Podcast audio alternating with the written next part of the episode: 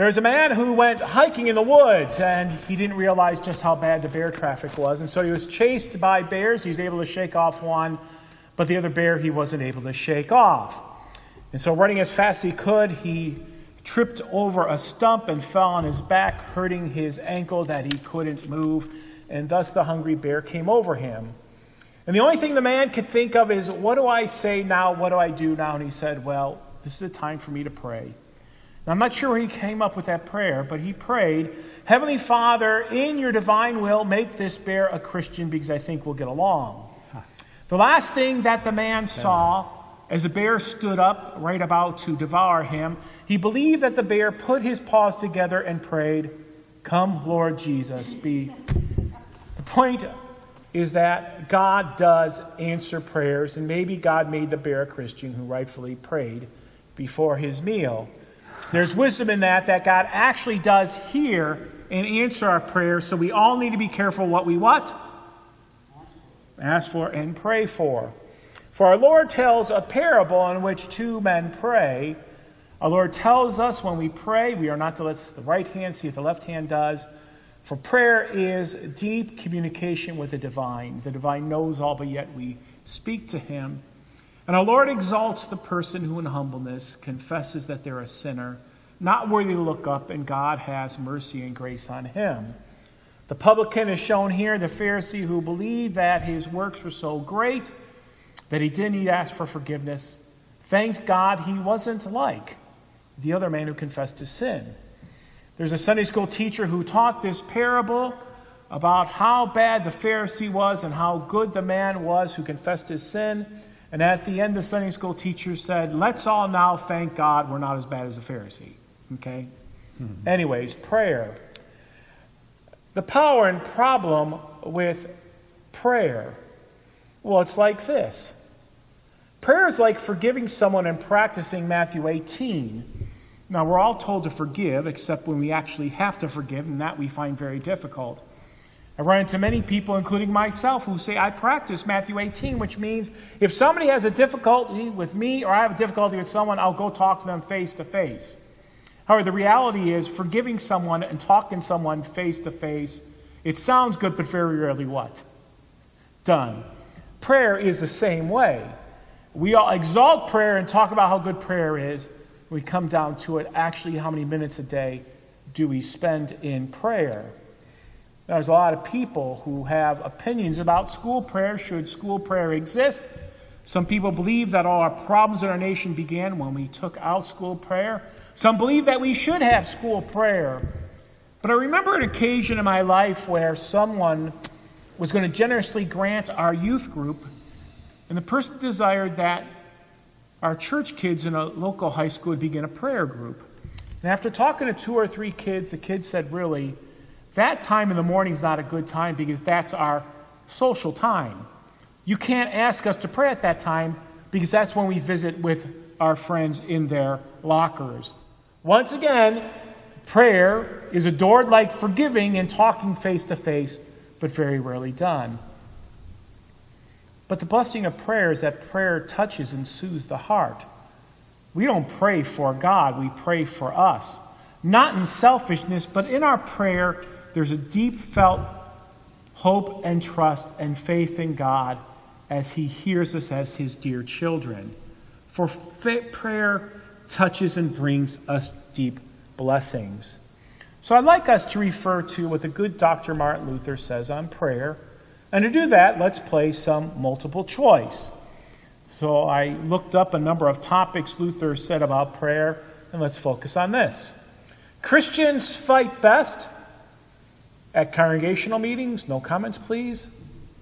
About money, once again, no comments. On their knees when praying, or Christians fight best when someone sits in their pews. What's the correct answer? Christians fight best on their knees when praying. Because God does hear the prayer of God's faithful people, and He does listen to them. And prayer does change by the power of God and His Word and His Spirit our hearts and our attitudes toward others. So Christians fight best on knees when praying. Next, in prayer, one is not to appeal to, which means I'm going to look to this when I pray as if it'll make a more effective prayer, not appeal to Their bank account, look at me, God, how much money I have. Friends who are believers, well, God, you listen to me because I have a lot of friends who are believers.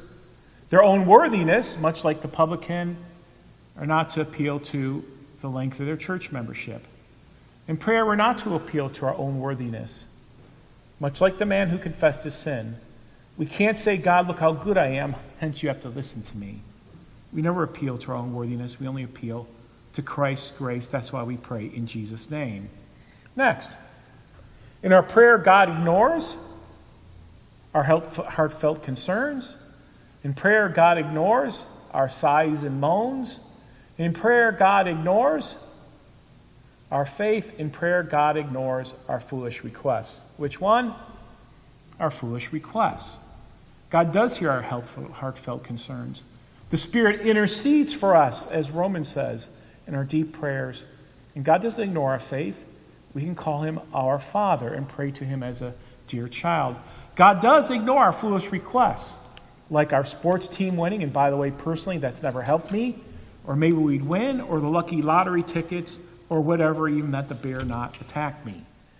God ignores foolish requests, like the bear becoming a Christian. Next, if we don't hear or listen to our own prayers, A, neither does God because it's not a prayer. Two, God understands we're tired. Three, it's a try that counts. Or four, it's okay as long as we have the correct posture. God doesn't hear or listen to our own prayers, neither does God if we don't hear our own prayers. If we don't hear our own prayers, neither does God because it's really not a prayer. If during prayers, as Pastor Loring leads us in prayers, we're thinking about what's for supper, or if the weather's good enough tonight for us to go on a walk, that's really not a prayer. So if we don't hear or listen to our own prayers, neither does God, because that's really not a prayer. The rest are self explanatory. To Luther, one who neglects table prayer, now I'm talking about praying before we eat. I'm not talking about a snack or uh, a dessert um, by itself. If you want to, you can as well. But we're talking before we sit down for a meal. To Luther, one who neglects table prayer, it's all right. He knows our appetite. We're really hungry, so we don't have to thank him. Or God knows deep down inside we're thankful, so we don't have to express it. It's as if pigs are to the trough and have taken our fill, or is understandable as prayer can offend others. May I ask you, do you pray in public? Like if you go out to a restaurant and eat, have you prayed at Applebee's or maybe at McDonald's or any other restaurant you prayed at?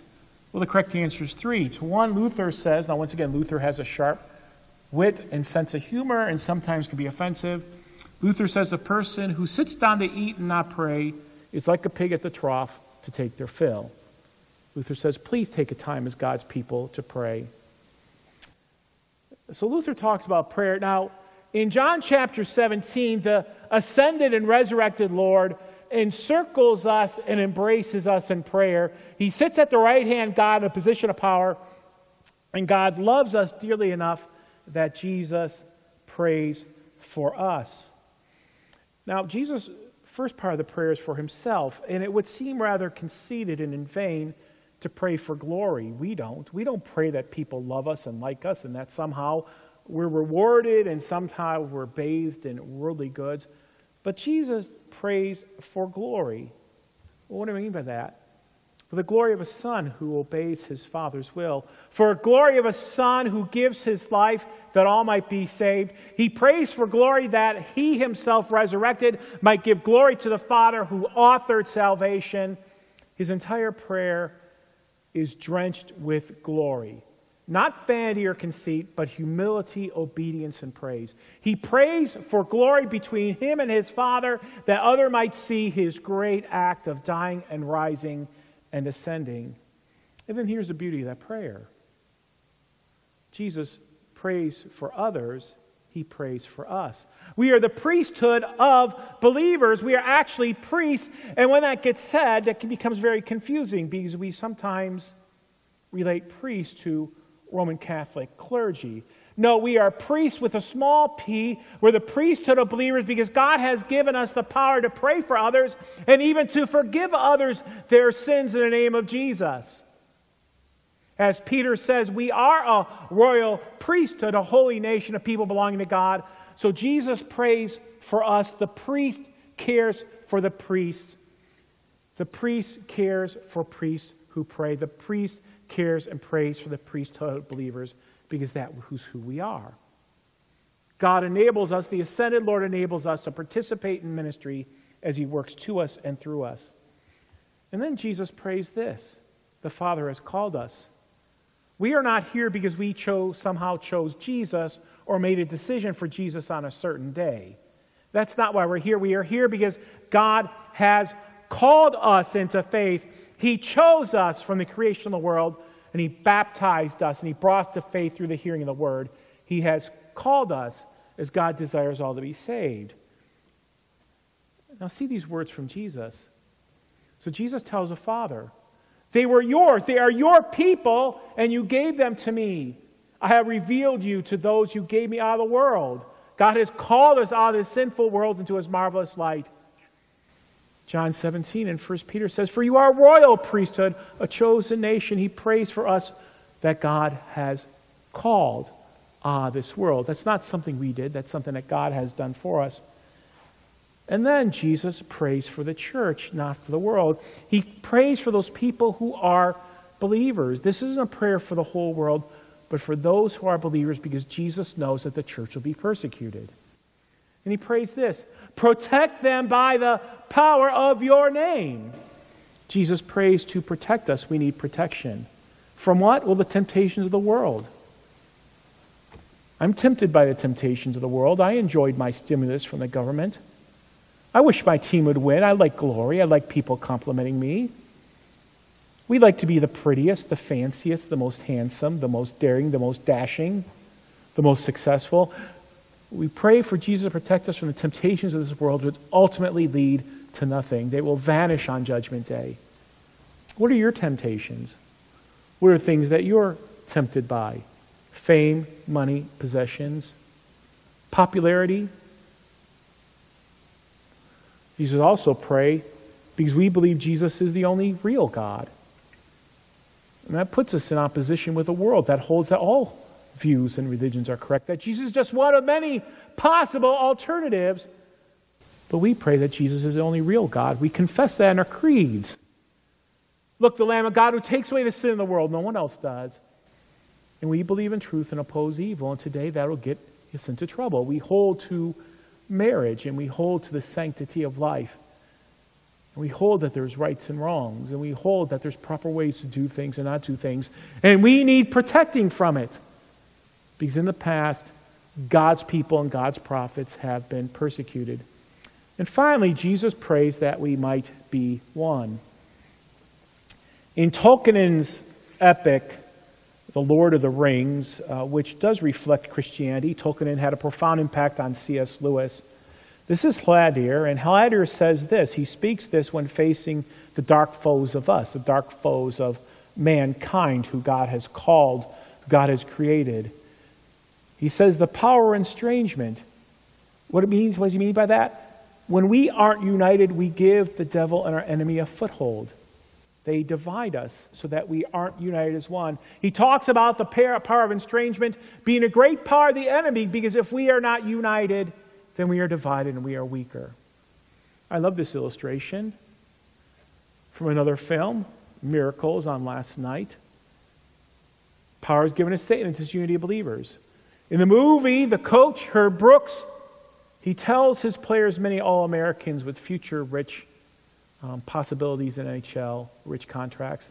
He said, Remember this the name on the front of the shirt is worth a lot more than the name on the what? Back of the church. Jesus prays that we have unity. The power of estrangement, we're divided, it empowers Satan.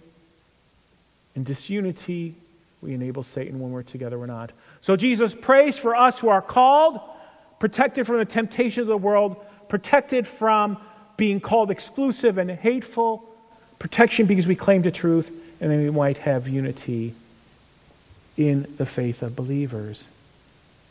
The shepherd who becomes the lamb who gives his life prays for his sheep. The priest prays for his priest, known as capital P and small p. What? that we might understand the glory of Jesus who died and rose in heaven, given us his glory. What does we pray for? He prays that he called us from the world, that we'd be protected, that we'd be one in the faith, that we see him as the only true God who loves us dearly. The power of prayer, and we pray that as well. The ascended Lord prays and cares for us that much. So, how about this for a closing thought? Hear these words now Our Father, who art in heaven, hallowed be thy name, thy kingdom come, thy will be done. And all God's people say, Amen.